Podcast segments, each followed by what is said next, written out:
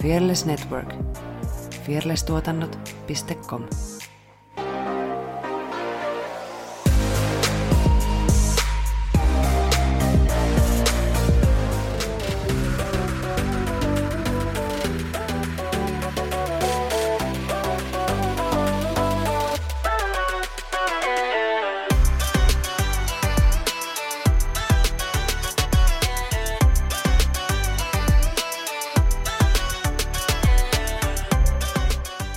Moro moro ja tervetuloa Tanssistudio-podcastin pariin. Tuolla ruudun toisella puolella chillailee Saara Joutsen Sorsa. Yritätkö muuttaa sorsaa joutseneksi? Mietin jotain lintua. ja minä näen minun ruutuni toisella puolella Effiina The Smooth Liquor. Jalonen. All right.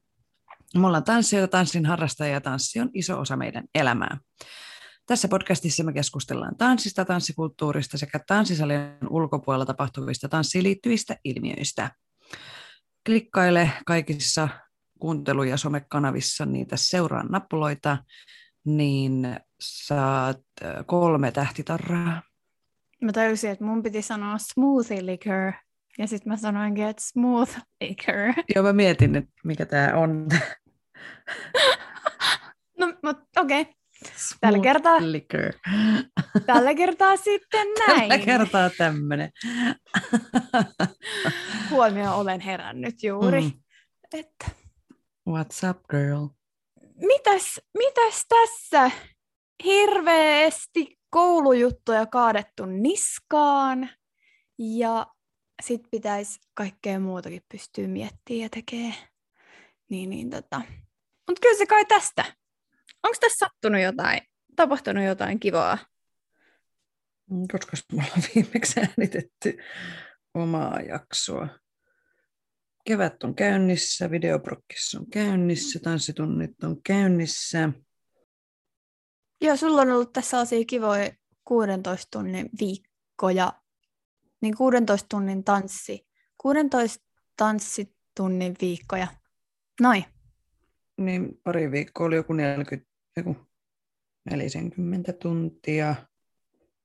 Koska What? tämä, joo, niin kuin yhteensä kaikkineen, niin kuin, tämä laski jotain semmoista, ja osaltaan se johtuu siitä, kun nyt on paljon flunssaa ja koronaa ja muuta liikkeellä, niin sitten on myös tuurannut muiden tunteja ja sitten omat treenit ja Fearlessin treeniviikonloppu. Ja, ja voin kertoa, että viime torstaina olin kyllä ihan dead. Voin vaan, voin vaan uskoa. Joo, se oli semmoinen, että nyt stop, ei kestä tämän ikäisenä enää kuntoon. oh, no nyt on onneksi ollut vähän chillimpi viikko sitten. Mm. Mutta ei varmaan mitään uutta taivaan alla. Joo, ollaanko me juteltu meidän ensimmäisistä treeneistä? Ei, Ei mun mielestä, koska siitä, ei me on, olla. siitä on mun mielestä ihan hetki, koska silloin mä sekoilin niiden päivämäärien kanssa, että milloin meillä nyt ne alkaakaan ja milloin tulee jakso ulos ja mitä, mitä, mitä. Niin joo, meillä oli ensimmäiset Firlsin ähm, tanssitreenit, uuden Brokkiksen tanssitreenit. Ja voi että, siis oli niin ihanaa treenata. Yleensä meillä noi treenisessarit kestää sen, tai nyt on kestänyt neljä tuntia. Ja se on just loistava, loistava määrä. Siinä kerkeä tekee kivasti toistoja. Mutta joo, ö, vähän, tai siis ihan uudenlaista materiaalia Effiina on tehnyt meille. Laittoi kyllä todella hyvin aivot raksuttamaan. Välillä ehkä jumittikin ihan huolella, että mitä tässä nyt tämän kropan pitäisi laittaa, laittaa se tekemään. Ja miten, kyllä musta tuntuu, että se on niinku manageable Mm-hmm. silti. Juu, onhan Vaikka tässä niinku- aikaa. Onhan tässä aikaa, mutta sitten Reenata. tulee yllättävän nopeasti aina se kuvauspäivä. Niinpä. Silti. Niinpä. Ja sitten kunhan nyt vaan pysyisi terveenä. Mm, niinpä. Eikä tulisi mitään ylimääräistä säätöä. Mm. Joo, sitten se on heti, jos joutuu rupeaa jotain päivämääriä säätää uusiksi, niin se on jo aikamoinen takapakki, niin kuin silleen, koska sitä aikaa on rajallisesti ja viikonloppuja on rajallisesti. että tota, toivotaan, että säilymme kaikki loppukevään terveenä niin. Kaikki sormet ja varpaat ristiin. Mitäs muuta mulla tuli mieleen? Tänään pitäisi saada tietoa, että onko meillä ompelijaa meidän videon vaatteisiin vai Ei, eikö? Uulala. Eli joko, tota, joko meillä on ulkopuolinen ompelija tai sitten minä kaiken muun ohella ompelen vähän vaatteita. että, tota, mutta toivotaan, että saataisiin tota, niin kuin ulkopuolinen tähän, niin olisi vähän vähemmän tota, tehtävää. Niin, mutta mm. nyt niin kuin, ne asut on selvillä, mitä meillä siinä on, mutta että just se toteutus nyt vaan sitten niin kuin puuttuu. Mutta, mutta katsotaan. Toivossa on hyvä elää, sanoo Lapamato. Mutta tietää ainakin, mihin kaikki viikonloput sitten menee tästä sinne kesäkuun asti, että tanssien ja ommellen, koska siis mä en ole mikään ompelija. Ryöstin äitini ompelukoneen ja osaan niin kuin, tiedätkö, ne perussetit. Ja kyllä mä silloin lukiossa otin ylimääräisen käsityökurssin semmoisen, mistä mä yritin tehdä itselleni YO-mekon. Minkälainen siitä tuli? No siis, kyllä se oli ihan ok, mutta ei se, niin kuin, sit mä teetin sen saman ompelijalla. Okei, okay. no niin. Koska ei semmoista ollut missään myynnissä, minkä mä halusin. Mutta kyllä mä niin kuin osaan silleen perusjutut, mutta en silleen niin kuin ole vuosikausiin ommelu yhtään mitään, että Tästä Mut... tulee kiva uusi harrastus sulle sitten. Mm. Tähän vielä kaiken lisäksi. Joo. Että... Juu. Sitten ainakin sen jälkeen sä varmasti tota, osaat.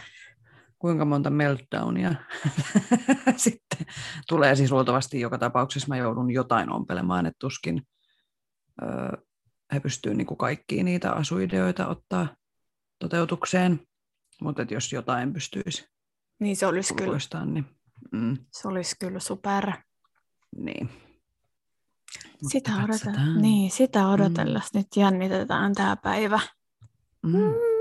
Ainakin he lupas nyt tänään sitten palata. No niin, toivottavasti sitten palaavat. Mm. Kuinka monta ideaa sä laitoit sinne? Tai juttua sä laitoit sinne niille, niin kuin, että hei, tässä on nämä, mitä meillä tulee? Neljä tai viisi. Okei. Okay. Mutta sinänsä hauska projekti, kun meillä ei myöskään ole kuvaajaa. silloin kuvauspäivä. Tämä on mut, nyt niin kuin next level. Mutta edelleen, edelleen. Tässä on vielä aikaa. Mehän voidaan mm. saada ehkä joku kuvaaja jostain.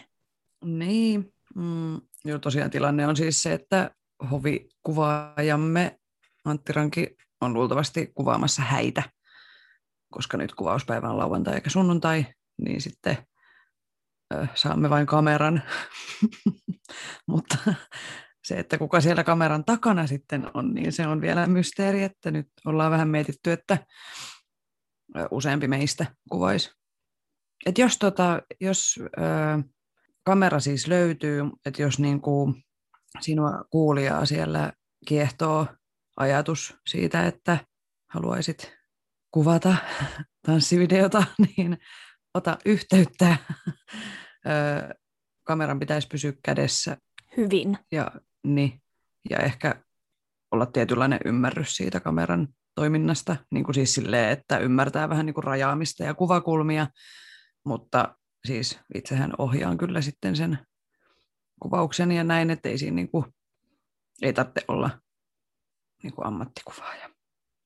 Mutta jos tunnet sydämessäsi palon päästä meidän kanssamme kameran taakse heilumaan, niin ota yhteyttä. Lämpimästi tervetuloa. niin. niin. Että toi, joo. Interesting. joo, katsoa sitten, miten, No sähän tämän mietit, että mm. sitten miten, miten tämä hoidetaan, jos mm. ei ole kuvaajaa. Että... No sitten mä kuvaan itse suurimman osan.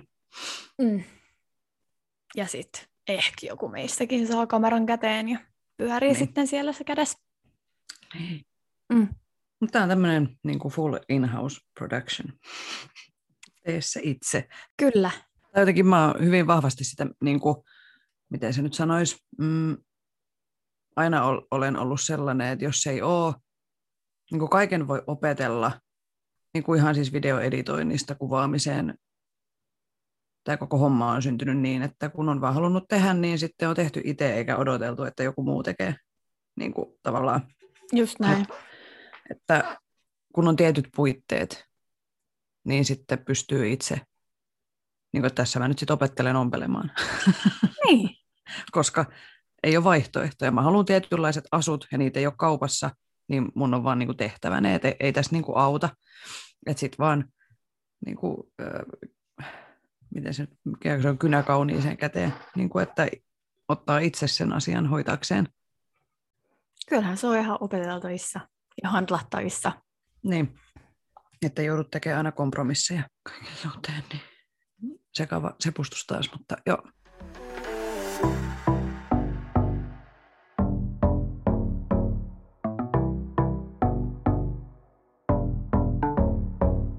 Mennäänkö tämän päivän aiheeseen? Kuule, todellakin. Tänään me keskustellaan opettajan tai valmentajan tai muun tällaisen tanssillisen auktoriteettihahmon vaikutusvallasta ja sen seurauksista. Ja tämä ajatuli, ajat, ajatuli, ajatuli, ajatuli, ajatuli.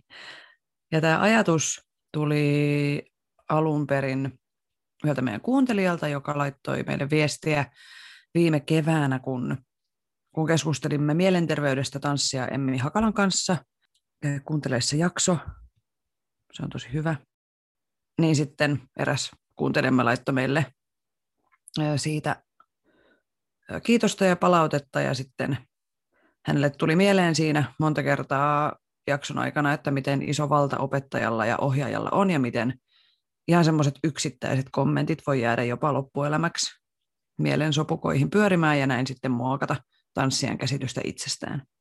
Että joku on kerran sulle sanonut jotain ja sitten se jää niin kuin elämään sinussa, vaikka se on vain yhden ihmisen niin kuin mielipide tai kommentti. Ja luovilla aloilla tilanne on erityisen ongelmallinen, koska luovuuteen liitetään edelleen tietynlaista mystiikkaa. Opettajalla on iso auktoriteetti sillä ajatellaan, että hän pystyy tätä mystiikkaa avaamaan oppilaille omilla metodeillaan tietysti. Opettajan sanomaa uskotaan herkästi, vaikka siinä ei mitään järkeä olisikaan. Eli äh, niin se auktoriteettiasema on niin vahva, kun on tanssinopettaja tai valmentaja.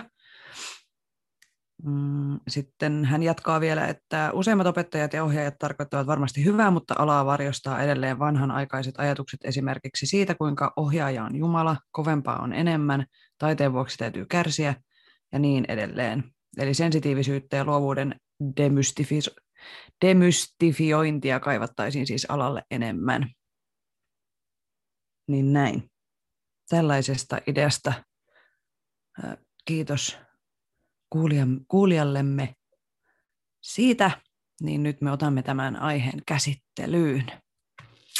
Ja sitä varten kysyimme myös teiltä teidän kokemuksia opettajan vaikutusvallasta, mitä opettajat on teille sanonut tai ö, miten te olette kokenut itse tämän aiheen, niin käydään niitä tässä sitten läpi.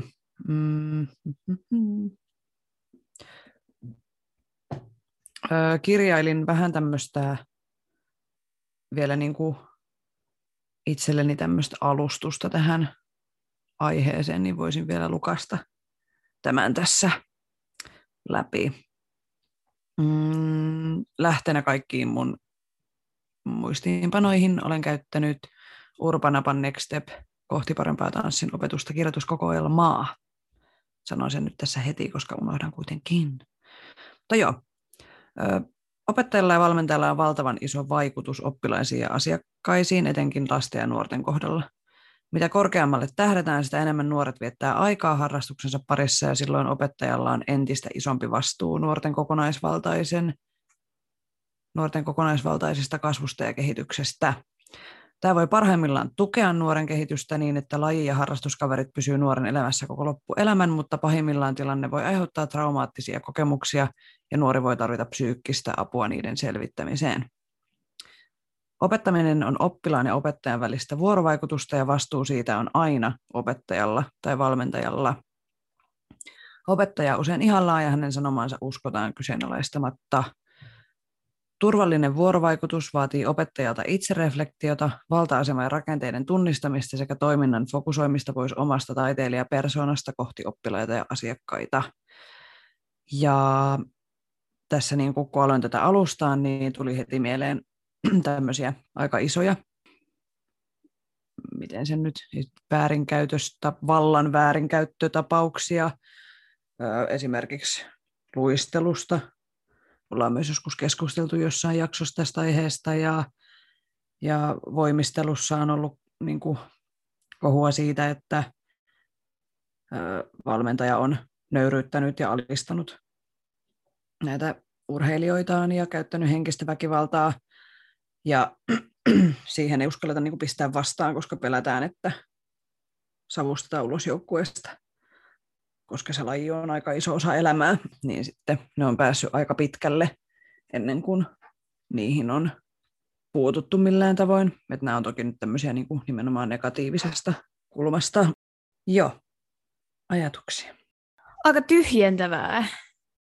Ja siis se, mitä just itselle tulee mieleen siitä opettajan vaikutusvallasta, niin on just nimenomaan se, että mitä meidän ku- kuulijatkin on todenneet ja kertoneet meille niiden omissa storeissa, on se, että kuin valitettavaa se onkaan, niin ne negatiiviset asiat jää todennäköisemmin jytää sinne takaraivoon totta kai myös ne positiiviset, ja me saatiin ihania positiivisiakin juttuja, juttuja meille, meille tätä jaksoa varten, Mut, ja myös omalla kohdalla se, että, että olisi sitten tanssiopettaja tai ihan joku muu opettaja, niin ne kyllä jää niin helposti mieleen, ja siis mä muistan niin kuin kauan aikaa sitten mulle sanottuja juttuja, joku ihan siis siis niin mitätön juttu, mutta just se, että kun se on jäänyt niin sinne ö, takaraivoon jumiin, ja niistä ei kyllä helposti pääse eroon. Mitä sulla on esimerkiksi sanottu? Tai mit, niin kuin, millaisia kokemuksia sulla on tästä opettajan vaikutusvallasta? Ihan ensimmäiseksi tulee mieleen lukioajoilta se, että tosi moni opettaja sanoi sitä, kun en ihan keskittynyt tunneilla. Ja, mm, tai siis oli, keskittyminen oli ihan supervaikeeta ja sosiaalisoiminen oli paljon tärkeämpää silloin. Totta kai sä oot teini-ikäinen, niin se on tosi tärkeä, ne ystävät ja ne muut, muut siinä ympärillä. Mutta tosi moni opettaja sanoi mulle sitä, että mä en tule kirjoittaa ulos lukiosta kolmessa vuodessa. Mutta siitä mulle, ja siis, se ei, siis kurssien kurssisuoristusten mukaan se ei olisi niin kuin, se oli todella todennäköistä, että mä en olisi kirjoittanut ulos kolmessa vuodessa. Mutta siitä ehkä tuli sellainen fiilis, että ää, nyt mä haluan näyttää, että mähän pääsen tää tulos tuossa ajassa. Mulla ei ollut mitään suunnitelmia, että mä olisin päässyt siinä ajassa ulos, tai että mulle se oli niinku ihan sama, että kunhan mä saan ylioppilaspaperit ja mä pääsen lukiosta veke, niin se on sit siinä. Niin tosta, vaikka se oli vähän niin kuin negatiivinen asia, mitä mulle toitotettiin, niin siitä sitten ehkä jollain tavalla tuli positiivista asiaa. En mä tiedä, oliko se opettajan sellainen ö, joku opetuskeino tai tsemppauskeino, että ne sanoo tolleen, että tunsko ne esimerkiksi mut sen verran hyvin, että ne olisi pystynyt tietää, että mulla tulee sellainen näyttämisen halu, että mähän pääsen täältä ulos mä oon, kun mä oon niin kuin puntaroinut tätä, että miksi piti olla periaatteessa niin ilkeä jotenkin vähän niin kuin lyttää alas, mutta sitten toisaalta siinä voisi olla myös se kolikon kääntöpuoli, että hei, jos mä sanon tuolle noin, niin sitten se ehkä tsemppaa myös koulun suhteen. Mm, sanoisin, että aikamoista riskinottoa opettajalta, että sä voit joko niin kuin, innustaa sitä nuorta siinä kohtaa, panostaa siihen opiskeluun, tai sitten sä voit niin kuin viedä viimeisetkin mielenkiinnon kohteet sitä kohtaa, ja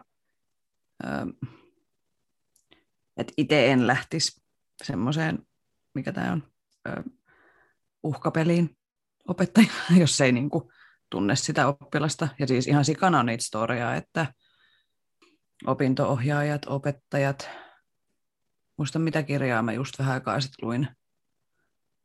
Ihan semmoinen tyypillinen just, eikö yläasteella käyty opolla ja sitten lukiossa silleen, että meitään niitä jatkokoulutusvaihtoehtoja, niin mä en tiedä, mikä, se niinku, mikä antaa oikeuden yhtään kenellekään sanoa nuorelle, että joo, älä ei sustu tätä tai ei sustu sitä. Et jos sinne menee nuori, joka sanoo, että se haluaa lääkäriksi tai tanssijaksi tai mikä vaan, niin sitten opinto-ohjaajana sä ensimmäiseksi sanoit, että jää, älä yritä.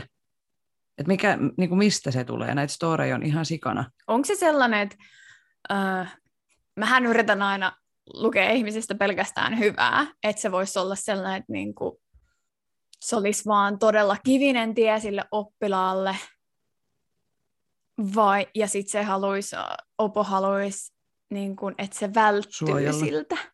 Niin. Esimerkiksi, tieks?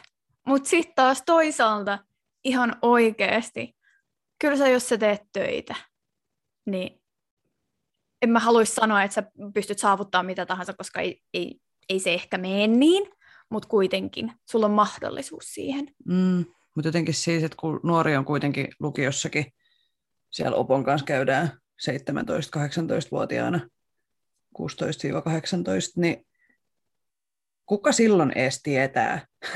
siis niin kuin oike- tai jotenkin siis silleen, että ää, no mä halusin aina tanssia, se oli mulle ihan semmoinen, että tuonne, mutta et, sulla on koko elämä aikaa tavoitella niitä sun unelmia.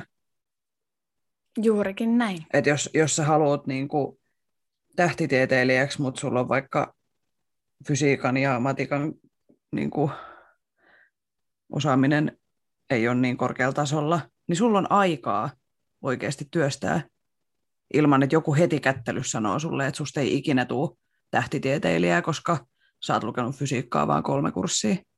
No sit sä varmaan luet niitä kursseja. Sä menet sitten johonkin, niin kuin, otat lisäkursseja ja sä, sun ei tarvitse lukiossa vielä tietää, ei niin kuin, että ens, ensi vuonna minä menen tuonne ja teen tätä. Vaan sä voit oikeasti, sul, niin kuin, oh, miten mä selitän tämän, ei saa lytätä unelmia siinä iässä, kun kaikki on vielä mahdollista. niin kuin, että jos nuori on 17, niin et sä voi sanoa silleen, että ei susta ikinä tuu sitä tai tätä tai tota, koska sillä nuorella on kaikki maailman aika tehdä kaikki se työ. Et mun mielestä mä olin esimerkiksi lukiossa tosi epäkypsä, että mun ei olisi kuulunut käydä lukioon silloin, että mä en ollut niin kuin valmis siihen, niin kuin nyt mä voisin mennä lukioon. Ja mä kirjoittaisin sieltä varmaan helvetin hyvät paperit, koska nyt mulla olisi semmoinen tietty ö, tietämys ja niin kuin semmoinen, osaan analysoida asioita paremmin kuin silloin, kun ei kiinnostanut mikään muu kuin tanssiminen ja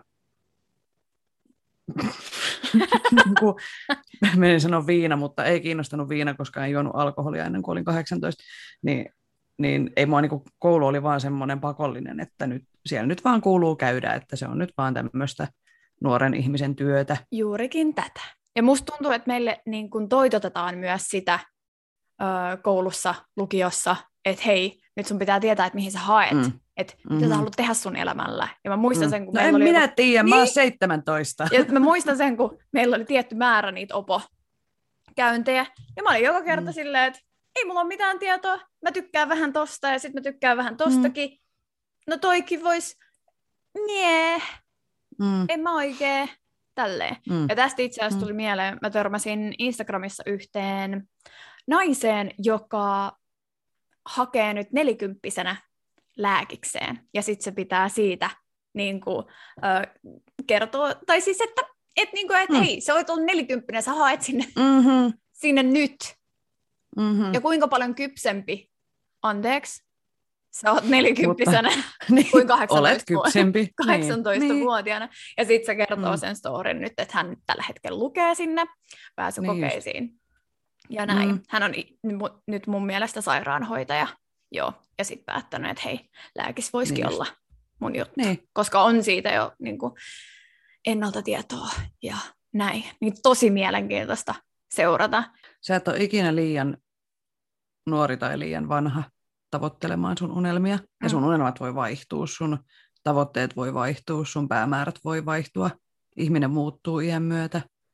Eli no stress about anything ja älkää uskoko ketään, joka sanoo, että älä nyt, ei, ei kai sun enää kannata tai ei kai sun tonne kannata mennä tai ei susta oo siihen. Niin älkää uskoko niitä, koska kyllä teistä on. Tässäkin tulee se auktoriteetti asia vastaan, että um, ainakin se, mitä mä mietin, että minkälainen mä oon ollut teini-ikäisenä, kun on miettinyt että niitä omia unelmia ja mitä haluaa tulla elämässä tekemään, niin jotenkin totta kai helposti siinä iässä uskoo niitä vanhempia ihmisiä ja auktoriteetteja ja jotenkin opettajia, koska ajattelee niiden tietävän ja sä uskot niitä. Mm. Mm. Paitsi jos on tämmöinen auktoriteetti kammonen. Onko sulla auktoriteettiongelma? Ei kun mikä se sanoo? Öm, Auktoriteetti vastainen. Joo, sehän se on. öm, Tietyissä tilanteissa joo. Siis ö, mulla ei ole ikinä o- ollut ongelmaa kunnioittaa vaikka valmentajaa tai tanssinopettajaa. Onneksi osakseni olen saanut pääsääntöisesti hyviä opettajia ja valmentajia, että he on niin kuin osoittaneet ansaitsevansa sen arvostuksen, niin silloin ei mulla ollut mitään, niin kuin, että no miksi mä sitten pokkuroisin jostain tai niin kuin jotenkin vastustaisin kauheasti, koska musta on tuntunut, että ö, hyvät valmentajani ja opettajani ovat niin kuin, kunnioittaneet meitä ja heillä on niin kuin, tietämys ja ö, selkeä strategia ja niin kuin parha, parhaat valmentajat on just ollut semmoisia epä, epäegoistisia, että he ei ole niin kuin tavoitellut mitään valtaa tai nauttinut jotenkin siitä vallankäytöstä, että he on oikeasti halunnut, että me joukkueena onnistutaan niissä tavoitteissa.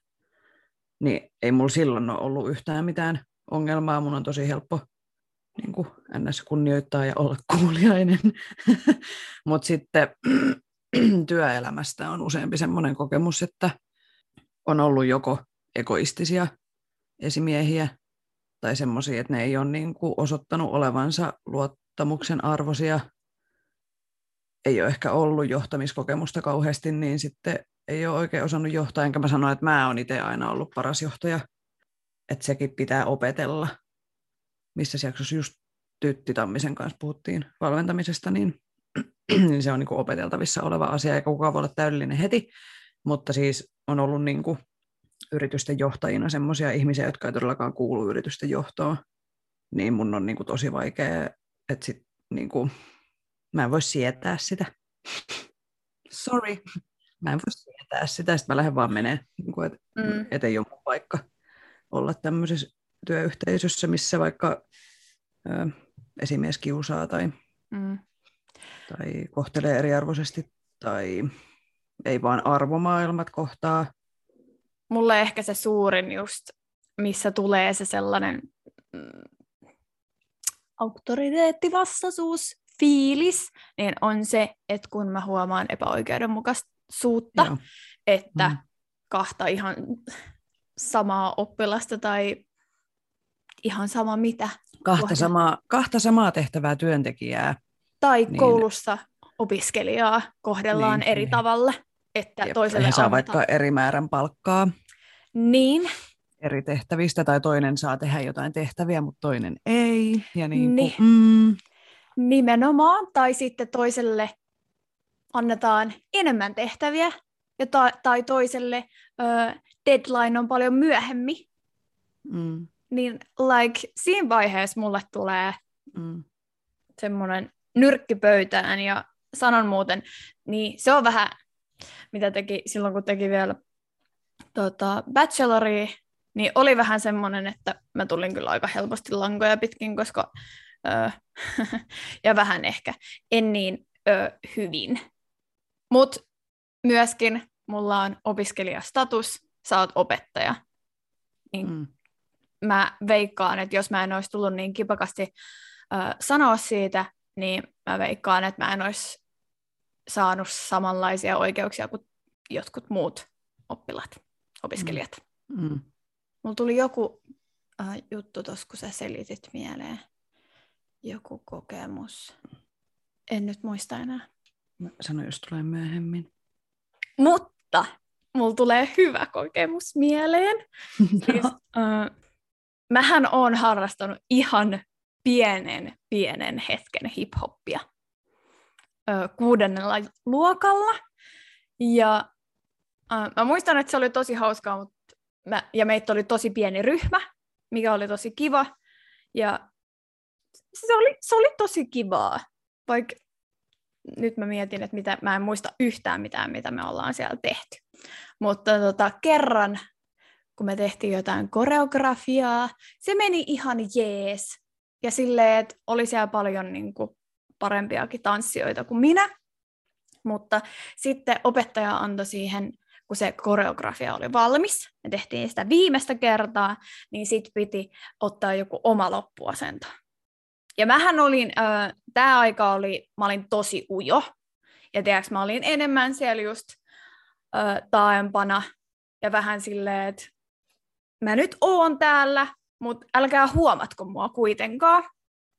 Niin, niin tota, sitten me tehtiin se koreo, musiikki alkoi soimaan, tanssittiin ja se meni ihan hyvin. Ja sitten mä otin loppuasennon ja silloin mä olin niin ylpeä, kun mä sain ö, spagaatit ja niin mä otin sen sitten loppuasennoksi. Mä olin niin happy, kun mä olin sen vihdoin saanut. Niin, niin sitten sit sen tunnin jälkeen niin tämä hip-hop-maikka sitten kehui mua, että et, et kun mä olin niinku heittäytynyt ehkä ensimmäistä kertaa, niin se oli siistiä. Mm. Ja miksi mä pillitän sellaisesta asi- asiasta? Mutta joo, että Mutta se on selkeästi ollut va- siis vaikuttava asia sinuun. niin kuin just tätä, että et vaikka se ei ollut, niin kuin mä en ollut hip-hopissa mikään siis oikeasti hyvä ja, Mm. ja näin, niin, mutta se oli vaan, niin kuin se, se on jäänyt todellakin jytää tonne, että et, ja just sitä, että kun ei silloin uskaltanut heittäytyä ja sitten sen yhden kerran heittäyty, niin se Mm. oli selkeästi mulle tärkeää, että mä sain siitä heti palautetta, Mm. että se opettaja Ties huomasi, että hei nyt just tolleen, että Mm. et niinku, ja sen jälkeen selkeästi on uskaltanut heittäytyä, koska se ei tarvinnut olla kuin se yksi Mm. lause, pari lausetta, palaute, Mm. minkä mä sain heti silloin. Niin se, Mm. oli, se oli siistiä, että kuinka iso, iso vaikutus sillä oikeasti on, ja mä muistan sen vielä, mitä, 20, Mm. vähän vajaa 20, 20 vuoden jälkeen. Mm. Niin niillä sanomisilla todellakin on väliä. Mm. Mun mielestä se on yksi myös, mitä mä mietin niin kuin tätä jaksoa alustaessa, että, että kuinka paljon ne merkkaa niin kuin meille, oppilaille, asiakkaille, Mm. harrastajille, mutta sitten välttämättä just se opettaja ei, niin kuin, ei se välttämättä muista, että se on sanonut sulle niin kuin, hyvässä niinpä. ja pahassa niin kuin ne tilanteet, että ei opettaja välttämättä tajua, kuinka iso vaikutus niillä on. Ja sitten itse muistaa sen silleen 20 vuotta jälkeenpäin ja itkee onnesta Mm, just näin. ja Just liikuttuu. näin. Ja enkä mä edes se on tajunnut, ihan että, valtava vaikutus. en mä Mm. edes tajunnut, että olisi näin, kun mä ajattelin kuitenkin, että mä kerron tämän, että olisi näin jotenkin Mm. vaikuttavaa. Että mä olin silleen, joo, tälleenhän mulle tapahtui silloin. Mm. Mm, mm, Mutta Mm. selkeästi, että on, on niitä hyviäkin. mm. Ja totta kai niitä on. Eihän sitä, en mä usko, että mä tekisin tanssia tai ihan sama mitä ilman niitä hyviä, hyviä kokemuksia tai hyviä Niin palautteita. siis kaikkihan, mm. lapset ja nuoret ja aikuisetkin tarvitsee kannustusta. Mm. Ja lähtee ihan siitä niin kuin semmoisen hyvän itsetunnon kehittämisestä, niin, niin se lähtee sieltä kannustamisesta ja aivan liian monille on sanottu aivan liian monta kertaa, että susta ei ole tähän, kun pitäisi keskittyä siihen, että miten, miten voi tukea ja auttaa sitä nuorta saavuttaa niitä unelmia ja tavoitteita ja haaveita ja olla mitä ikinä hän haluaa olla. Niinpä. Tuleeko sinulle meille jotain muuta, mitä opettaja on sulle sanonut, mikä on jäänyt elämään sinussa? No tämä ei ole tapahtunut mulle. Mutta tämä on nyt sitten taas, halutaanko me mennä vähän negatiivisen puolelle? Voidaan mennä kaikkiin, Kaikki, kaikki voidaan mennä. kaikkiin puoliin. Yläasteella matikan tunnilla eräs meidän luokkalainen tuli plehat päässä tunnille. Ja meillä oli tällainen erittäin vanhan liiton matikan maikka. Ja ö, jotta jengi saa vähän fiilistä siitä, että minkälainen tyyppi on kyseessä, niin hänellä oli siis aina, aina jotain eläinkuviota päällä. Siis koko asu. Joko sillä oli leopardia, ihan siis hiuksista varpaisiin, tai sitten sillä oli zebraa, tai sitten sillä oli kirahvia. Mutta useiten se oli leopardia. Sillä oli leopardipaita, leopardihousut, ehkä ruskeat kengät, mutta ehkä siellä oli jotain, tiedätkö, joku solki tai joku, mikä oli leopardi. Ja sitten tietenkin loukku, mikä oli leopardi. Hän tosi usein piikitteli. Siis ihan oikeasti tosi usein. Ja jotenkin sellaista kunnon dissaamista. Siis se oli ihan käsittämätöntä. Mutta tämä on jäänyt, eh, okei okay, me oltiin myös tosi äh, varmasti raivostuttava luokka ja vaikea luokka, että oltiin tosi häliseviä ja ei keskitytty ja näin, mutta yläaste, kuka keskittyy, harva. Niin, niin kerran sitten yksi meidän oppilaista tuli plehat, eli aurinkolasit siis päässä tunnille, niin tämä meidän Maikka sanoi, että ei sun tulevaisuus noin kirkkaalta näytä. Ja koko luokka hiljeni. Ai saakeli. Ja oli vaan silleen, mitä? Et sä vois sanoa noin edes vitsillä. siis ihan, ihan karseeta. Aivan siis niin kuin, no kaikki oli shokissa sen jälkeen, että, että mitä tässä just tapahtui. Kun mä mietin sitten tätä, että mm, kyseessä oli sellainen, siis no mä sanoisin, että tosi itsevarma, sellainen rokkari, tämän tyylinen ihminen, että miten tämä on jäänyt hänen elämäänsä, koska mulle, niin kuin, mä muistan tämän vielä, että se Maikka Joo. sanoi jollekin näin, mutta mä mietin, että muistaakohan tämä oppilas itse niin. tätä. Vai ottiko se sen vitsinä? Tai siis silleen... Nimenomaan. Pitää laittaa viestiä, että hei muistatko? Muistaakseni, kun se sanoo sen? Sano sulle, sano sulle näin. oh no. Mutta joo, kyllähän niinku kaikki siis sellainen henkilökohtainen palaute niin kuin tanssitunneilla, mulla tulee nyt mieleen, niin on ihan supersiistiä, että jos on saanut, että hei, et sä vedit tosi hienosti ton, tai, ähm, mm.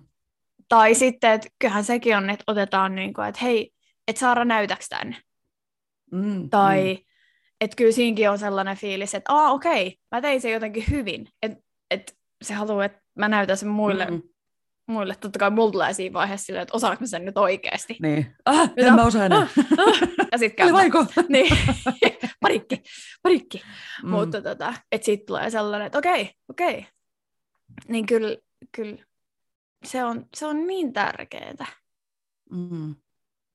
Ja sitten sitä pitäisi muistaa tehdä niin kuin monille oppilaille tai niin. asiakkaille, siis niin kuin niitä kehun. Ja sehän siinä on haaste. Niin, ei ole aina niin kuin se sama joka näyttää jotain, tai ei nyt tietenkään, niin kuin, ei saa sille kehujenkaan ei kuulu olla niin kuin päälle liimattuja ja vaan niin kuin sen kehumisen vuoksi. Mm, että kyllä sun pitää niin kuin tarkoittaa näin. niitä asioita, mutta että osaisi kehua jokaista niistä jokaisen omista vahvuuksistaan. Mietin just, että miten mä itse vaikka Fearlessissä opetan, koska niin kuin, teille mä uskallan antaa silleen suoraa palautetta, koska se tilanne on vähän eri kuin jossain tanssituntiopetuksessa. Joo, ihan täysin. Koska, koska, koska me ollaan tekemässä niin kuin teosta, niin siinä pitää olla niin kuin tietyt jutut vähän tarkemmin. Plus se niin, dynamiikka on erilainen kuin tanssitunnilla. Niin, niin, niinpä. Niin tota, Joo, ihan hienosti, hienosti suoraan kyllä sanottaen, että mutta se on mun mielestä tärkeä. Niin, mutta jotenkin silleen, että ite, itekin niin itse niin keskityn just ehkä liikaa siihen, että mitä meidän pitää vielä korjata ja fiksata. Ja toki se lähtee siitä, että mä yritän auttaa, että älä tee noin kuin teen näin. tai niin kuin tiedätkö, että, että vie paino alaspäin tai, tai että se käsi kuuluu olla siellä, täällä tai tuolla.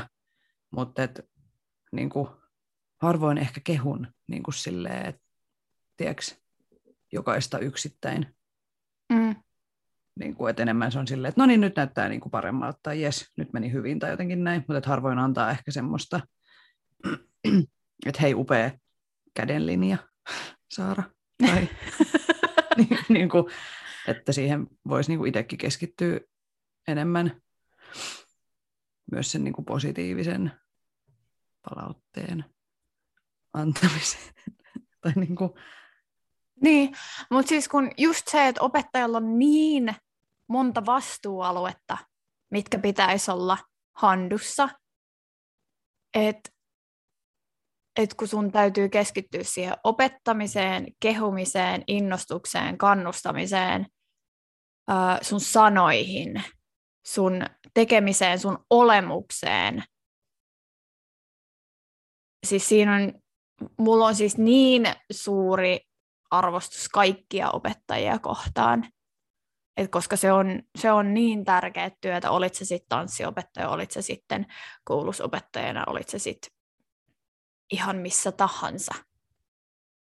Totta kai löytyy myös niitä opettajia, jotka on leipiintynyt siihen työhön, ja no silloin mulla ei ole arvostusta heitä kohtaan, koska sitten ehkä siinä vaiheessa kannattaisi vaihtaa sitä alaa tai uraa tai jotain, koska siinä vaiheessa voit vaan satuttaa sun op, niin kuin henkisesti mm. sun mm, tota, oppilaita, opiskelijoita. Mutta tämä on ehkä yksi syy, minkä takia kun mulle se kannustaminen on ihan super tärkeää, niin sen takia esimerkiksi mä teen sitä tosi paljon myös muille.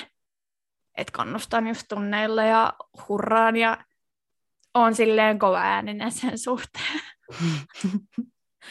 no, esimerkiksi eilen, eilen meidän tota, kometanssiryhmän treeneissä, niin me tehtiin niin hienosti, niin hienosti ne paikkojen vaihdot. Meillä on siis komeryhmän kanssa tuossa keikka tuossa, hetkonen, reilun kuukauden lopussa. päästä. Reilun joo. kuukauden päästä, joo. Niin, niin sitten meillä on pari tyyppiä nyt poissa, niin meidän piti sitten, tai on piti sitten tietenkin miettiä kuviot uudelleen, koska siinä on tosi paljon paikkojen vaihtoa ja muuta härpäkettä. Niin, niin nyt sitten toista kertaa katsottiin uusia paikkojen vaihtoja. Edellisellä kerralla meillä ei ollut puoliakaan paikalla, niin oli pikkasen vaikea kuvitella, että hei, tossa on sitten toi. Mutta eihän mä voi mennä silloin siitä, koska sehän tulee sitten niin, sit toi päin. on tossa. niin, niin, niin tota, ensimmäistä kertaa eilen sitten katsottiin niitä kunnolla, ja meidän siinä on vähän niin kuin yhdessä kohtaa sellaiset ryhmät, niin tämä meidän ryhmä teki tosi sulavasti sen tota, uh, ihan ekan kerran sen uh, vaihdon. Niin, niin tota, sitten mä olin ihan fiiliksissä siitä ja jo, huusin ja hurrasin. Joo. Yes. yes. Joku luuli, että mä satutin siis Onnistumisen siis kokemuksen. Joo. mä satutin itteni, kun se meni jotenkin silleen, yes! Se kannustus, että mä kuulemma niin kuin, se hiljaa. Joku pelästyi, että mä satutin itteni. Joo, kyllä toisten kannustaminen on tärkeää. Tai just, että mun mielestä se on myös niin kuin toisten tanssijoiden kunnioittamista, että kun tehdään vaikka ryhmissä, niin sä oikeasti kannustat ja katsot ja keskityt siihen, mitä ne tekee. Rehellisesti katsot niin, ja eikä silleen, että sä, että sä juttelet kaverin kanssa, kuiskuttelet jotain ja sit sä taputat löysästi pari kertaa ja mietit, että et kyllä siinä niinku pitää niinku kunnioittaa Just niitä näin. toisia tanssijoita, että kun he siinä tekee, ja sä voit myös oppia siitä, kun sä katsot, niin on tärkeää keskittyä siihen tilanteeseen ja, ja kannustaa oikeasti toisia. Moikka moi! Mun nimi on Jutta ja mä hostaan Jahkailen podcastia, jossa käsitellään ajankohtaisia ilmiöitä ja elämän eri osa-alueita noin kolmekymppisten silmin. Podia kuunnellessa pääsette ainakin tutustumaan mielenkiintoisiin vieraisiin, kyseenalaistamaan ikään liittyviä odotuksia ja nappaamaan parhaat vinkit kolmekymppisyyden kiemuroihin. Voit kuunnella Jahkailen podcastia Eikästissä ja Spotifyssa. Uusi jakso ilmestyy joka keskiviikko. Seuraamalla Instagramista at jahkaillen saat ensimmäisenä tiedon tulevista aiheista ja näet muuta hauskaa lisämateriaalia. Eli hei hei 30 kriisi!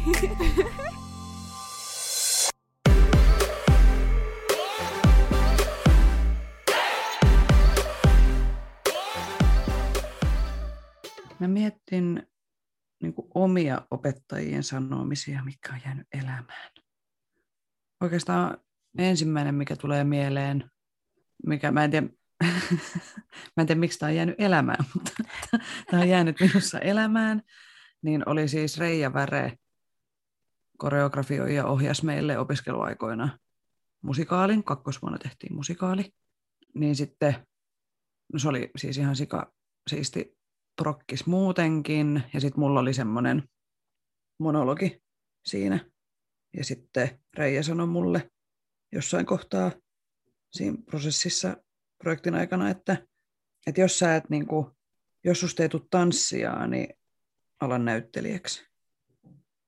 Oi. Et se on jotenkin jäänyt silleen, niin kuin, että vaikka mä nyt en ole lähtenyt silleen toteuttaa sitä asiaa, mutta niin kuin, että, että se, sen mä muistan niin kuin, varmaan ikuisesti. Tai jotenkin, että se oli semmoinen, niin kuin, se on jäänyt mun mieleen opettajan palautteena. Öö, sitten lähinnä mulla on vaan niin kuin, työelämästä voi olla jotain niitä ikävämpiä Ikä, mm. niin kuin, omalle kohdalle. Ainoa semmoinen, mitä mä mietin niin kuin opettajan vaikutusvaltaan, valmentajan vaikutusvaltaan liittyen, on semmoinen asia, mistä olemme kyllä varmasti puhuneet jossain jaksossa liittyen kiusaamiseen, että nuorempana olin yhdessä semmoisessa ryhmässä aika kauan, missä mä en ole ikinä kokenut semmoista väkivaltaista fyysistä kiusaamista, mutta ulos sulkemista mä oon kokenut, että on jätetty niin kuin ulkopuolelle, niin siinä porukassa, niin ö, ei mulla ollut siellä niin kuin kavereita. Jossain kohtaa oli niin kuin yksi ja sitten oli toinen, mutta sitten jotenkin mut taas suljettiin ulkopuolelle siitä, että ja mun mielestä mä oon selittänytkin, että esimerkiksi oltiin kisamatkoilla, niin oli tosi kivaa. Ja tuli semmoista ryhmäytymistä ja niin kuin, että mä koin, että mä oon osa tätä porukkaa, mutta sitten mentiin treeneihin seuraavalla viikolla, niin mä olin taas ilmaa. Niin tavallaan semmoisten asioiden huomaaminen on mun mielestä valmentajan ja opettajan tehtävä, että sä oot hereillä niin kuin semmoisissa ryhmädynamiikan asioissa, että syrjitäänkö jotain vaiko eikö, tai niin kuin, tiedätkö, että, että millainen, millainen ilmapiiri siinä on. Sitten taas toisessa ryhmässä joskus myöhemmin, niin mun mielestä mä oon tämänkin joskus kertonut, mutta siis mä sain tietää vasta sitten, mä olin ollut siinä porukas jo vuoden tai jotain, niin mä sain tietää, että hän siis itse kertoi mulle, että joo, että, että mä en tykännyt susta yhtään, kun sä tulit tähän. Ja että sitten oli jutellut siitä mun mielestä sen ryhmän vetäjän kanssa ja sitten se oli silleen, niin kuin, että sanonut, että no no can do, niin kuin, että mä oon tässä ryhmässä sen takia, koska tämä, tämä, tämä, tämä, tämä ja sitten niin kuin, että sun on vaan niin kuin pärjättävä sen asian kanssa, jos sä et jostain pidä.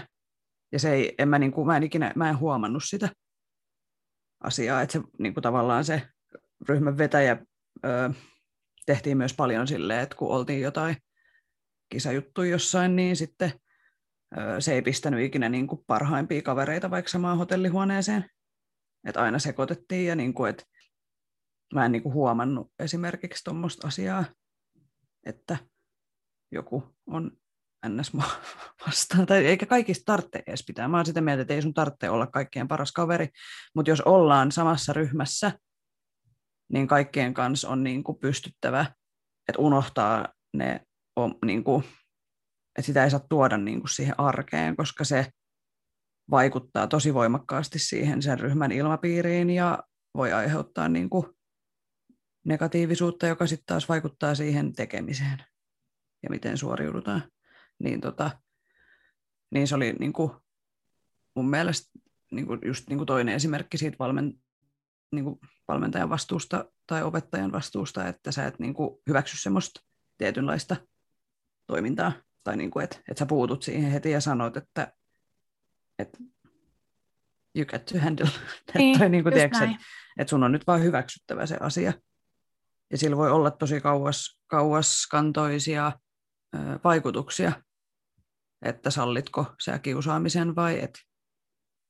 Tai just kun sullakin on se kokemus sieltä tanssitunneilta, että oli sitä, niin eikö ne opettajat mukaan huomannut sitä? Mun tuntuu ihan hassulta, että miten ne ei ole voinut huomata, tiedäks? Mm. Ja kun se on kuitenkin mun mielestä aikuisen, aikuisen vastuu on puuttua kaikkiin tämmöisiin tilanteisiin. Niin. Kun sitten taas just se, että vielä pahempi, että jos sä oot huomannut ja sä et niin, puutu, sit sä et tee mitään. Niin. niin se tuntuu niinku vielä pahemmalta. Jep. Ja sitten mä mietin vaan sitä, että ei pelkästään niinku mun kokemus asiasta, vaan kuinka monella muulla Mm. on ollut esimerkiksi tämän opettajan kanssa sama ongelma, että jos siellä on esimerkiksi kiusattu, niin Mm. tämä ei ole puuttunut. Niin sitä ei niin kuin nähdä. Niin.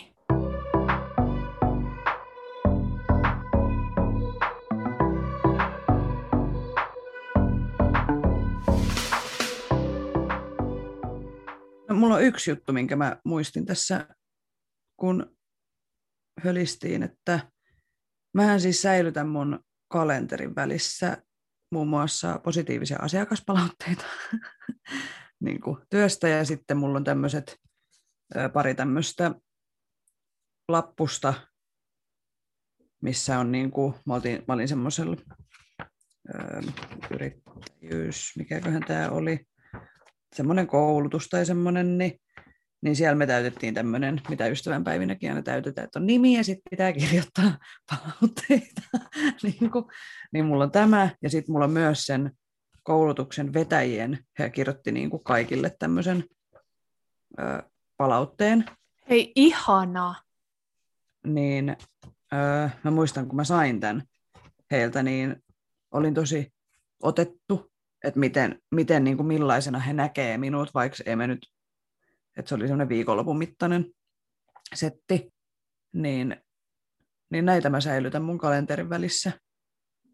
Ja mä ajattelin, että sitten, no tähän voisi ehkä tähän työpäivällä hankkia jotain kehyksiä, mutta että mä haluaisin niin kehystää nämä. Tai silleen, että aina kun mulla on semmoinen hetki, että huijarisyndrooma iskee, niin sitten mä voisin tuijottaa tätä lappua, että hei, nämä ihmiset näki musten, mitä minä näen itsessäni myös, niin tota, he ei varmaan tiedä tai oleta, että mä säilytän tätä. Siitä, on, Ei. siitä on nyt jo niin kuin viisi, kuusi vuotta, seitsemän aikaa Mm. kohta, niin että silleen on jäänyt elämään tällainen positiivinen valmentajien palaute. No just toikaa. Toikin on tosi pieni juttu. Mm, mm, Ihan oikeasti.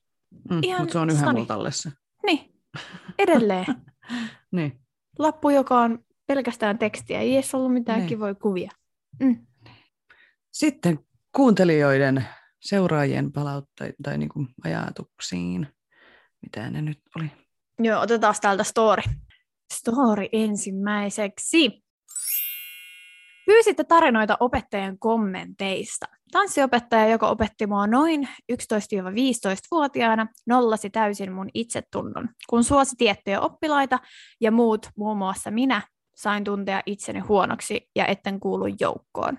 Hän puhui tosi ilkeään sävyyn ja muljautteli silmiään, jos esimerkiksi piti lähteä vähän aiemmin bussiin.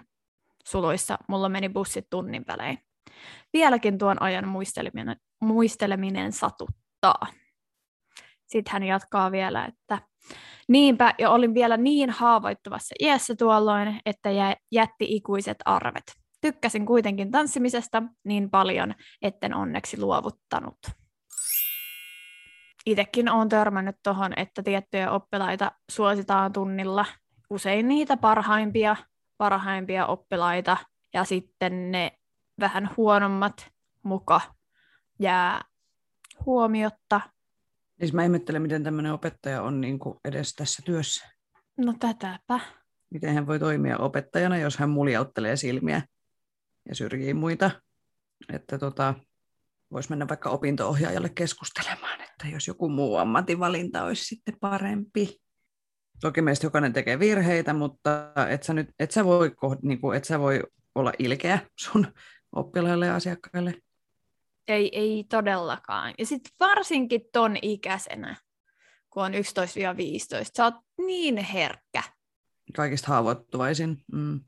Mä en tiedä, niin onko se ollut joku semmoinen, en toki tiedä tämän opettajan ikää tai mitään muutakaan, muuta kuin nämä, mitä kertoi, mutta ainakin jossain kohtaa musta tuntuu, että oli semmoinen, että se miten opettaminen, tanssin opettaminen ja valmentaminen on muuttunut parinkymmenen, kolmenkymmenen vuoden aikana, niin se on ollut aika iso muutos, että semmoinen negaation kautta just semmoinen vähäksyntä, että on pitänyt olla silleen kuria, ja sitten se kuri on tarkoittanut sitä, että ei ole ikinä tyytyväinen, mitä ne sun oppilaat tai asiakkaat tekee, ja sitten se on just tuommoista tota, lyttäämistä, ja nostetaan vaan tietyt esiin ja muut ja huomiota, niin että se on ollut joku semmoinen ihmeellinen koulukunta-asia, jäänne jostain. Koska mä, mä toivon, mä toivon ja toivon, että tuommoista ei ole enää. Että se ei niinku kuulu nykyajan opetuskulttuuriin ja että siihen puututaan. Jos sellaista on. Ja ihan, ö, jos olet kokenut tällaista nyt, siis että olet nyt nuoria, koet tällaista ja kuuntelet tätä jaksoa, niin sano asiasta jollekin aikuiselle, jollekin turvalliselle aikuiselle, joka voi sitten antaa palautetta, että nyt saatana riittää. Koska mä tiedän, että se kynnys itse oppilaana ottaa epäkohtia esiin on todella korkea. Mutta jos sulla on joku, kenelle sä voit jakaa sen asian, joka voi olla siinä sun tukena ja niin kuin, antaa sitä palautetta. Myös anonyymisti voi antaa palautetta. Se on yllättävän helppoa nykyään yritykselle kuin yritykselle. Niin voi antaa, jos ei uskalla omalla nimellään. Just näin. Mutta että ne asiat tulisi ilmi. Ja niihin pitää puuttua. Ja edelleenkin uhria ei voi ikinä syyllistää. Eli just, että en halua nyt sanoa, että no sun olisi pitänyt tehdä tällä ja tällä, koska ei sitä, niin kuin, en minäkään ole osannut nuoren, niin kuin nuorena puuttua asioihin. Ja se ei ole ikinä, mikään ei ole ikinä uhrin kiusat, niin kuin, että jos joku kiusatuksi tulemisen tai muutoin kaltoinkohtelun, väärinkohtelun uhrin, niin se ei ikinä sen uhrin vika. Että se vastuu on ihan muualla. Niin. Mutta pyydä apua, jos pystyt, jos olet tällaisessa tilanteessa. Ja anna palautetta. Siinä oli viisaita sanoja. Seuraavaa storia. Kun opin liian hitaasti esiintyvässä ryhmässä ollessa, niin evättiin pääsyä esityksiin sillä perusteella. Niin tai eikö se nyt kuitenkin ole sen opettajan ja valmentajan vastuulla, että hän tarjoaa niitä työkaluja niin, että ne oppilaat, asiakkaat oppii? Niin. Se on sen opettajan vastuulla, että se oppii sen siihen esitykseen mennessä. Niin kuin, että, niin, että sä opetat. Niin. Ja se, että, no mä en tiedä millaisesta ryhmästä on kyse, mutta et, jos nyt ei olla menossa kilpailee niin kuin kansainvälisestä maailmanmestaruudesta, niin mun mielestä on vähän tyly evätä esiintyminen. Varsinkin jos haluaa lähteä esiintymään. Niin, siis esiintymistähän siellä harjoitellaan. Niin. ja jotta sä opit esiintymään, niin sun pitää esiintyä ja sun pitää antaa mahdollisuus esiintyä. Että onko sitten ongelma se, että treenejä on ollut liian vähän vai onko koreografiat liian vaikeita vai... Öö, no mulle itselläni tulisi mieleen evätä. Ainoastaan sillä perusteella voisin evätä jonkun, niin kuin jos miettii niin kuin vaikka tätä meidän komeryhmää niin kuin Tuolla Famalla niin ainoa peruste, millä mä voisin evätä, että joku ei pääse esiintyä, on se, että ei ole käynyt treeneissä. Että ei vaan osaa. Mutta silloin se on niinku sen tanssijan vastuulla, että hän ei ole käynyt. Mutta ei mulla nyt ikinä tulisi mieleen. Niinku sille, hei, Saara, sä et osaa, että se tuu. Mutta just, että et tostakin voi jäädä niin semmoinen niin kuin itselle, sä alat uskoa sitä semmoista stigmaa, että mä en opi millään. Mä oon tosi huono oppimaan. Mä oon tosi hidas oppimaan. Ja sit sä uskot sen, niin kuin, ja sit se on loppuelämän kantaa sua, että olen tanssijana hidas oppimaan. Joo, ihmiset oppii eri tavalla ja eri lailla ja eri tempoon, mutta ei siihen kannata jäädä niin kuin kiinni siihen asiaan, you know, ettei siitä tule semmoinen painolasti, että sä et uskalla mennä vaikka johonkin toiseen ryhmään kokeilemaan, koska sä pelkäät, että taas käy niin, vaikka se vika on ollut siinä opettajassa tai valmentajassa, että hän ei ole pystynyt tarjoamaan sinulle sellaisia työkaluja, että sinä voisit oppia sen sun omaan tahtiin. Ja mikä mulle tuli tuosta viestistä mieleen on just se, että saattaa jäädä just fiilis tai se jytää sinne takaraivoon, että mä en ole tarpeeksi hyvä esiintymään. Ja sitten sitä alkaa pelätä ja sitten se alkaa jännittää ja sitten kohta ei uskalla esiintyä ollenkaan. Ja se on ihan vain sen yhden. Niin kuin siis miettikää, millainen voima yhdellä lauseella on. Miettikää. Ihan sairas. Tästä tulee muuten joku quote sitten. Miettikää. Kyllä. Niin, mutta kun siis se on pelottavaa. Ja sitten niin tälleen tanssin opettaja, niin mua pelottaa, jos mä sanon jotain jollekin, että mä en vaan niin tajuu. Niin. Tiedätkö, että vahingossa, niin kuin, et ei sitä, just sitä, että ei se opettaja välttämättä muista, mitä se on sanonut niin kuin viidelle sadalle oppilaalle koko uransa aikana. Ja sitten jollekin se on maailman isoin asia. Niin kuin, että on sanottu, että ää, sulla on jäykkä selkä tai niin kuin, sä et saa ikinä spagaattiin, niin sitten se jotenkin, en tiedä kuka sanoisi silleen, no joku varmaan voi sanoa, mutta niin kuin just, että mua niin kuin opettajana myös pelottaa, että jos mä sanon tietä, niin kuin, että mä en tiedosta sitä, että se on nyt vähän hölmösti sanottu. Niinpä. Ja että se jää jollekin jäytämään. Mm. Ja sitten se ei uskalla sen takia yrittää uudestaan, jos mä oon sanonut jotain tyhmää. Onneksi mä en opeta lapsia. oh, mä en voi pilata jonkun elämän. Hirveä vastuu. No niin, siis ihan siis... sairas vastuu. Kamalaa. Ei, ei, ei vaan niinku. Ei, siis, uh, uh. Joo. Joo, ei. Niin, niin. Mutta siis äh, tässä itsekin hitaana oppijana, niin mä tiedän, että mä oon hidas oppija. Niin sitten on yrittänyt vaan löytää niitä omia tapoja oppia nopeammin kautta jonkun toisen tavan kautta tai, tai jotain muuta. Ja siis joo, aina äh, ja mäkin olen varmasti toitottanut sitä, että pitäisi olla armollinen itselleen ja antaa sitä aikaa oppia. Mutta ei, ei se, se ei ole niin helppoa. Et kyllä sitä, ja siis varsinkin hitaana oppina, kun ei ne koreat välillä mene päähän, niin mm, saa turhautua. Mm. Ja saa, saa ottaa päähän. Et se, on, se, se mm. ei niinku vie sitä mun mielestä jotenkin pois, etteikö saisi turhautua siitä, ettei opin nopeammin. Mutta sitten muistaa sen, että kyllä se sieltä ehkä joskus tulee sitten sinne. Niin ja siis öö, mun mielestä se on lähinnä siitä, toiset tarvii enemmän toistoa ja toiset ei. niin kuin tiedätkö, että en mä tiedä, olisiko siitä mitään apua, mutta että jos joka päivä, että jos on vaikka joku uusi koreo, mitä opettelee, niin se olisi hyvä kuvata, jotta sulla on aina saatavissa se kännykässä, kun sä tarvit. Ja sitten ottaa semmoisen jonkun aamuiltarutiinin, että katsoo sen videon ja markkeeraa ja sitten unohtaa sen koko asian loppupäiväksi. Tai jotenkin siis silleen, että, että, että se olisi joka päivä mielessä se koreo ja sitä toistaisi silleen, ei tarvitse tehdä edes täysiä, niin kuin just, että sä voit himas jossain aina silleen, että katsoo videoja ja tekee ja sitten niin kuin, että siitä, tulisi, siitä tulee aika monta toistoa kuukaudessa sitten jo. Siitä tulee Ja aika paljon. Koreoon.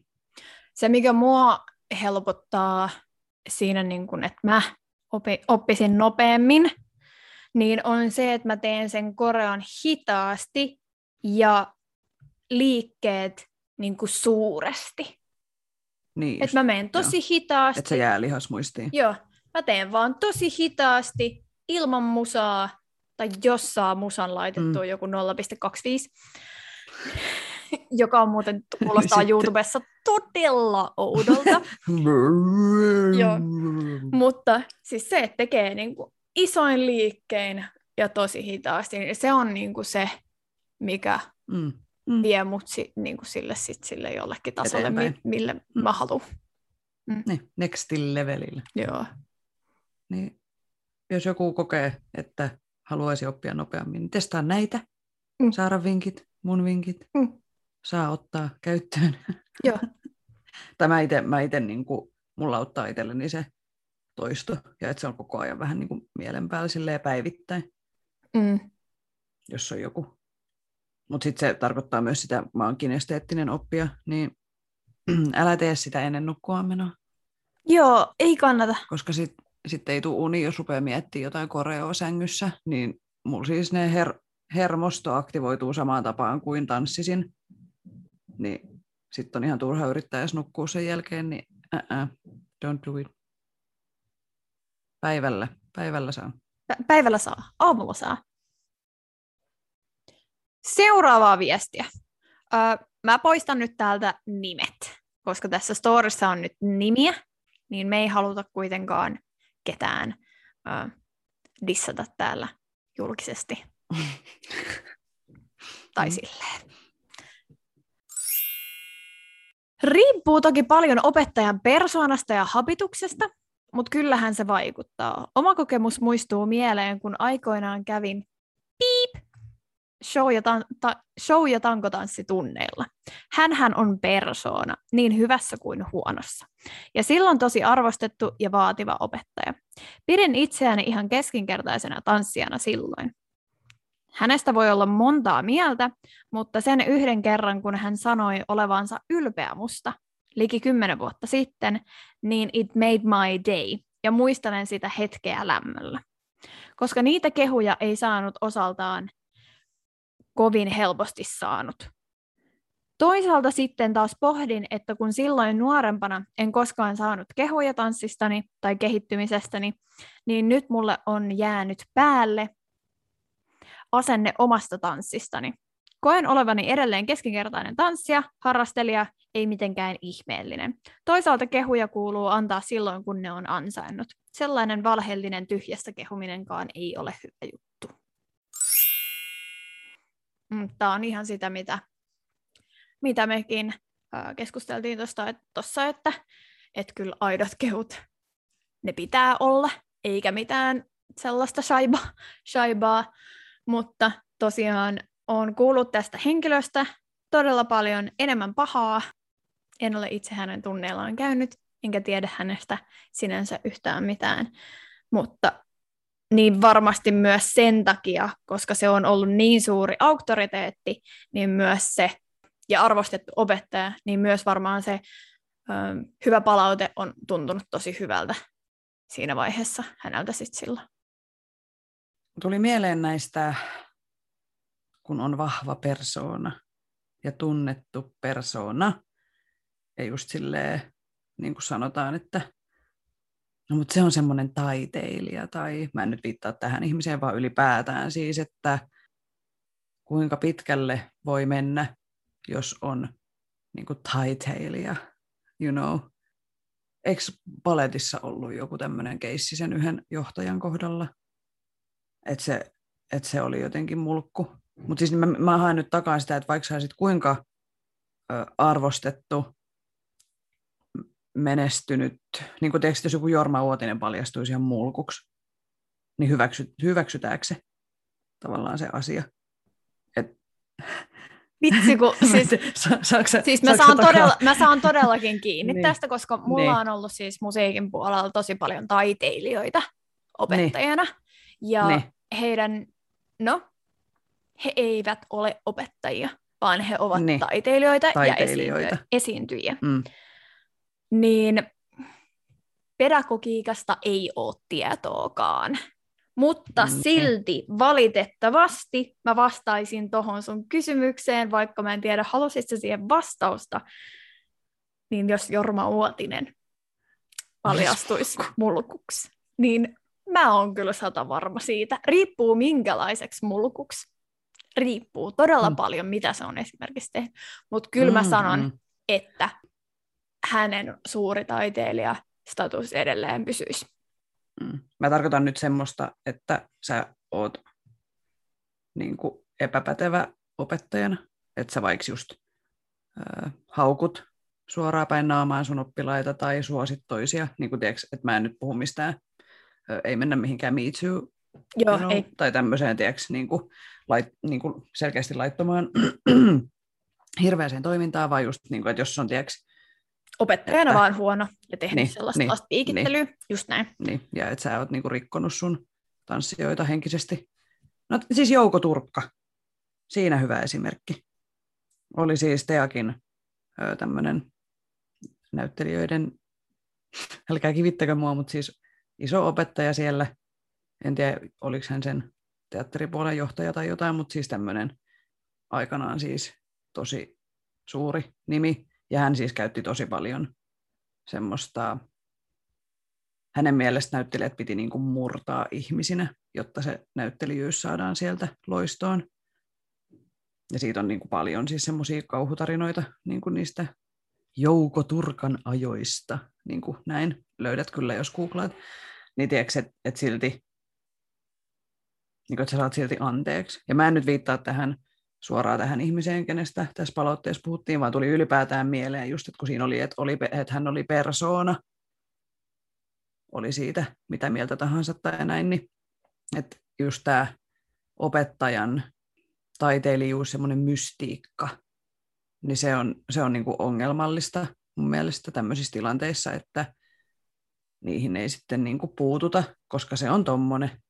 Ja ne on jollain tietynlaisella jalustalla, Niin, mistä niin niitä on, Ne saa, mm, ne saa anteeksi ja niitä on niinku vaikea ottaa sieltä pois, siis sillä tavalla, että niitä sälytettäisiin, tai siis sille, että annettaisiin sellaista heille tarkoitettua ja oikeutettua palautetta.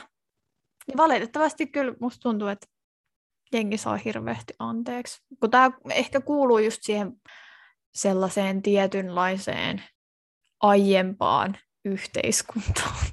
niin jotenkin ehkä tämäkin on vähän semmoista kasaria. tai, Niin. tai niin kuin, siis semmoinen just, että mitä alun perin kuuntelija, joka laittoi meille tämän idean, niin että opettajalla on iso auktoriteetti sillä ajatellaan, että hän pystyy tätä mystiikkaa avaamaan ja hänellä on niin kuin omat metodit siihen. Ja, Ja että, sitten hänelle annetaan lupa periaatteessa tehdä mitä vaan. Niin, koska hän on Nero. Tai hän on niin kuin, Siellä Hänellä on jossain. niinku- niin, niin kuin nämä Jouko Turkan metodit on se henkinen ja fyysinen murtaminen. Niin se ei lähtökohtaisesti kuulosta kauhean houkuttelevalta ainakaan itselleni. Niin kuin, Ja siis kuulostaa ihan- siitä. Siis aivan karseelta. Mä tiedän, että mä kävisin varmaan 40 vuotta terapiassa joka viikko 15 tunnin ajan, jos joku niin kuin, tarkoituksella yrittäisi murtaa, Mm. koska Niin ihan tarpeeksi on niin kuin- käsiteltävää elämässä muutenkin kuin se, että jossain koulussa mut alettaisiin niin kuin, tarkoituksella, että no niin, niin, Nyt. koska ego murtuu. mm. niin joo, ei Niin. kuulosta houkuttelevalta ollenkaan. Niin. Jotenkin, mikä on se raja? Onko se, tehdään täm, mikä se on semmoinen, semmoinen, mikä se on, janat X ja Y, ja sitten on niinku taiteilijuus ja mulkkuus ja Niin funktio. sietoraja. Just se. Joo. Joo. Joo. Ei mulla ole siis mitään vastausta, mutta... Mm. Mutta siis just näin, Mm. että missä No menee Sitten se. tästä Mm.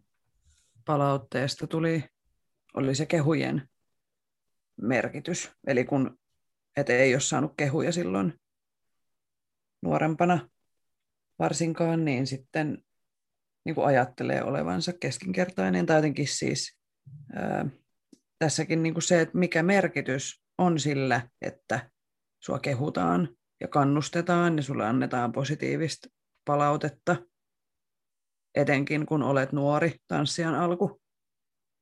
Ja kun tanssi on niin semmoinen henkilökohtainen taiteen ja ilmaisun muoto, että kun sä et pääse siitä irti, sille, että kun se tanssit nyt loppuu, niin saat silti tanssia koko loppupäivän ja seuraavan päivän, niin sitten kun joku sanoo sulle jotain, niin se liittyy myös sun persoonaan ja siihen minäkuvaan, niin siksi olisi hirveän tärkeää muistaa kehua.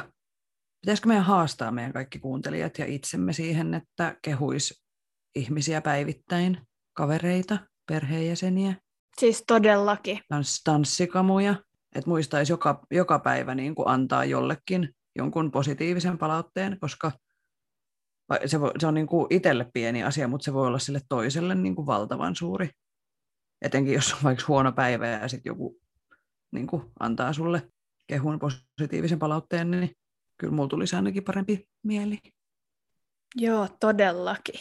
No niin, nyt haaste. Joka päivä kehutte, voit kehua myös itse, it, itseäsi ainakin ja sitten itsesi lisäksi kehut. Jotakin. Niin. Joo, Ystävää, tanssikaveria, puolisoa, öö, vanhempia, sisaruksia, ketä tahansa. Kaupan kassaa, olipa kiva palvelu, kiitos. Ne on tosi kivoja Mm. saada. niin on. Kehu, kehumishaaste. Mm. Ja jos jolta, jostain tuntuu, että onpa outoa lähteä kehuun ihmisiä, koska mä tiedän sellaisia ihmisiä, joille se ei tule esimerkiksi luonnostaan, Mm. niin Mm. nyt voisi olla sitten ehkä aika vaikka alo- aloittaa jollain tosi helpoilla kehuilla. Mä menen dancehalleihin tänään, niin sieltä valitsen jonkun Kohteen. sohai, sohaisen kehulla. Watcha! Tästä sohasusta tuli mieleen yksi, yksi tota, kokemus, mikä me saatiin meidän kuuntelijalta. Traumoja. Hän on saanut traumoja. Että tota, mua kerran yksi opetökki harjoilla. En tökkinyt. Ja tässä on kyse kyllä. Ei, tästä on videomateriaalia. Kysehän ei Tästä ole on videomateriaali. En tökkinyt. En tökkinyt, vaan äh, Yritin opettaa.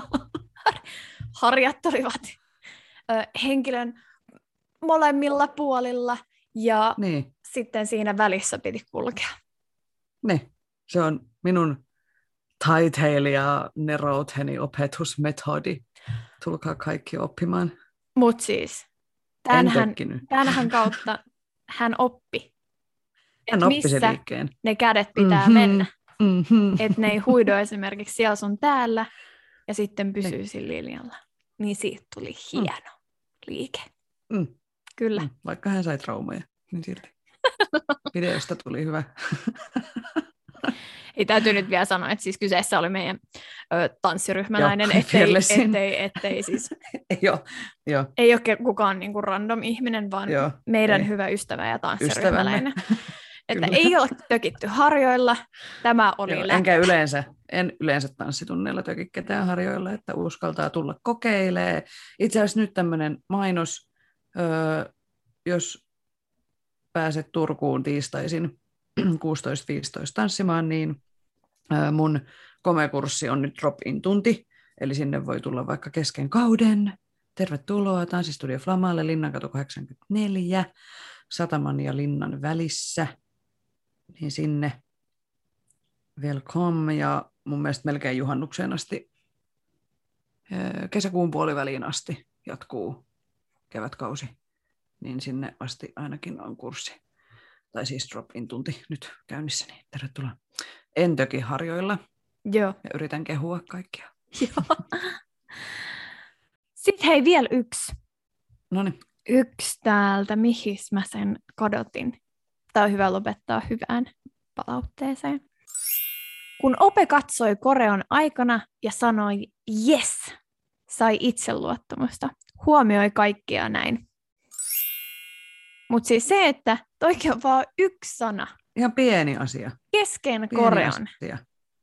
mm. niin totta kai. Siis siitä tulee niin hyvä fiilis. Mä oon joskus, jos joku Mm. opettaja on kehunut mua kesken koron, niin sit mä oon unohtanut kaiken, mitä sen jälkeen. Mä- Hämmentyy niin paljon. Okei, okay.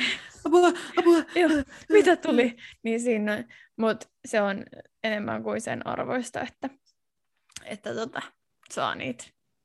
Kehut on niin tärkeitä. Kannustaminen Mm. on niin tärkeää. Kannustamista Mm. me pystytään tekemään jokainen. No kehumista myös. Ei Mm. välttämättä opettajan roolissa, mutta sitten tanssikaverina. Ja mielelläni just niin kuin tämä edeltävä kirjoittaja kirjoitti siitä, että kehujen pitää olla myöskin niin kuin ansaittuja, ettei se ole semmoista päälle liimattua tavallaan, you know, mm, Ja siis aitoja. Ja aitoiden Niin, kautta pyri- ja rehellisesti. niin, ja opettajan pitäisi pyrkiä mun mielestä löytämään niin kuin nimenomaan niitä aitoja kehumisen asioita oppilaista. Ja kun ne on luultavasti ihan eri juttuja eri oppilailla ja eri, niin kuin eri tanssijoilla, Mm. niin pyrkisi näkemään ne vahvuudet, löytämään ne niistä oppilaista ja sitten kannustaisi niiden kautta siihen kehitykseen. Eikä niin, että sä näet vaan epäkohtia ja sitten, että toi ja toi ja toi pitää vielä korjata. Tai että sä oot muuten tosi hyvä, mutta Joo, mi- niin välttäisi niin kuin sitä. mutta sanaa ennen. Oikeasti se mutta pilaa sen kaiken, mitä sitä ennen on tullut. Et sä Kyllä sitä hei- välillä käytä. Joo, parempi, mutta vielä noi kuviot ei ihan osu kohdalle. Joo, joo. Sä oot ihan kiva, mutta mä jätän Mu- sut. Niin. Tuli mieleen tällaisena. Joo, pyrin löytää aitoja hyviä puolia ihmisistä. Tässä oli tämänkertainen Tanssistudio podcast. Kiitos kaikille kuuntelijoille. Osallistu keskusteluun lähettämällä kysymyksiä, omia tanssistoreja, kommentteja tai ideoita sähköpostitse osoitteeseen tanssistudiopodcast.gmail.com tai Instagramissa yksityisviestillä at tanssistudiopodcast. Moikkuu!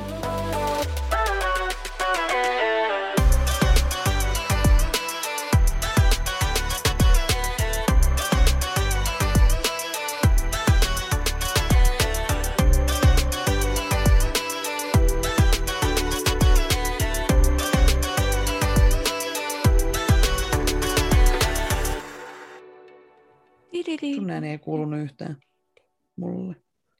No sä huusit niin täysiä. Vaikka! Just näin. Mä laitan ton sinne oikeasti. Mä leikkaan ton siihen väliin. Mua. Ah, ah, ah. Alkuun silleen, että joku säikähtää, kun kuuntelee.